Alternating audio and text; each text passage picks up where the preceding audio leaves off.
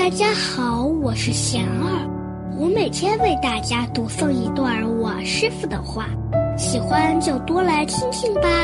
什么是惭愧？我师傅说，惭愧就是一种羞耻之心，尊重自己的人格，尊重上法及有德之人，对自己做错事德行不足而心生羞耻，便是惭；以自己所造之过面对他人，社会舆论而耻过，便是愧。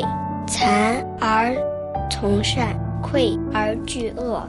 大家好，我是贤儿，我每天为大家读诵一段我师傅的话，喜欢就多来听听吧。